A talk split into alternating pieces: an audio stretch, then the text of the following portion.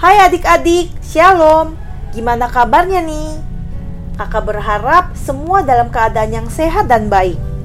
Kakak senang banget bisa kembali hadir menyapa kalian dalam program Renungan Harian Audio Cerdas Berpikir, edisi kisah-kisah dan tokoh-tokoh dalam Alkitab. Semoga melalui edisi ini kita bisa sama-sama belajar demi kehidupan yang lebih baik. Hari ini kakak akan ngebawain renungan yang judulnya Selalu Ada Jalan. Bacaannya terdapat di sepanjang Yosua tiga. Kalian bisa baca kisahnya supaya tahu ceritanya ya. Jadi akhirnya tibalah saatnya bagi orang Israel untuk menyeberangi sungai Yordan. Ini benar-benar momen yang berharga. Itu artinya bangsa Israel kayak naik level gitu. Kalau dulu mereka hanya berputar-putar di padang gurun, kini mereka bisa menyeberangi sungai Yordan. Hmm, menyeberangi sungai Yordan, agak repot ya. Bangsa Israel jumlahnya kan gak sedikit. Mungkin bisa sampai ribuan orang. Dan pasti ada anak-anak, wanita, dan mungkin ada lansia. Sungai Yordan yang tadinya bisa jadi kesempatan supaya lebih dekat menuju tanah Kanaan, malah jadi semacam halangan. Tapi keajaiban berikutnya terjadi. Yosua tiga ayat lima belas sampai tujuh belas bilang gini. Segera sesudah para pengangkat tabut itu sampai ke sungai Yordan, dan para imam pengangkat tabut itu menyelupkan kakinya ke dalam air di tepi sungai itu, sungai Yordan itu sebak sampai meluap sepanjang tepinya selama musim menuai. Maka berhentilah air itu mengalir. Air yang turun dari hulu melonjak menjadi bendungan. Jauh sekali di dekat Adam, kota yang terletak di sebelah Sartan, sedang air yang turun ke Laut Araba itu, yakni Laut Asin, terputus sama sekali. Lalu menyeberanglah bangsa itu di tentangan Yeriko.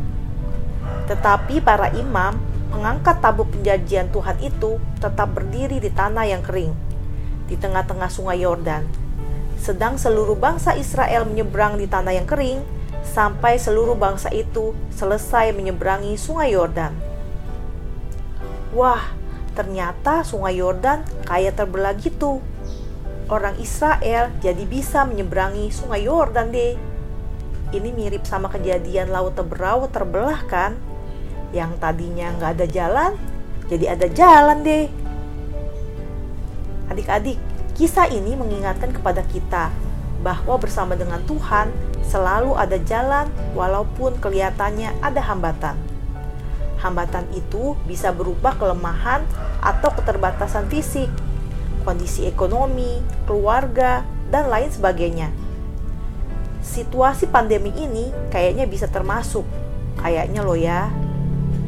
Hambatan tersebut harusnya tidak menghalangi kita untuk jadi lebih baik. Hambatan justru adalah kesempatan agar kita siap menerima yang terbaik dari Tuhan. Yang penting kitanya nggak menyerah dengan keadaan. Kitanya harus tetap semangat. Keterbatasan nggak bisa menghalangi rancangan Tuhan atas kita. Eits, walaupun keterbatasan gak bisa menghalangi rancangan Tuhan atas kita, tapi kalau kitanya gak ngapa-ngapain alias malas, ya sama aja bohong. Jadi kita harus melakukan bagian kita semaksimal mungkin. Intinya nih ya, selalu ada jalan asal kita mau berusaha. So, yuk kita tetap andalkan Tuhan, oke? Yuk kita berdoa. Tuhan Yesus yang super baik, firman-Mu hari ini mengingatkan kami bahwa selalu ada jalan ketika kami mengandalkan Tuhan. Seperti Engkau menyertai bangsa Israel melewati sungai Yordan untuk sampai ke tanah Kanaan, demikian juga Engkau akan menyertai hidup kami asalkan kami tetap mengandalkan Tuhan.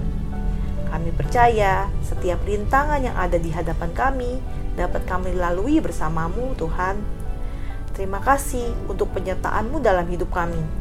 Di dalam nama Tuhan Yesus, kami berdoa dan mengucap syukur. Amin.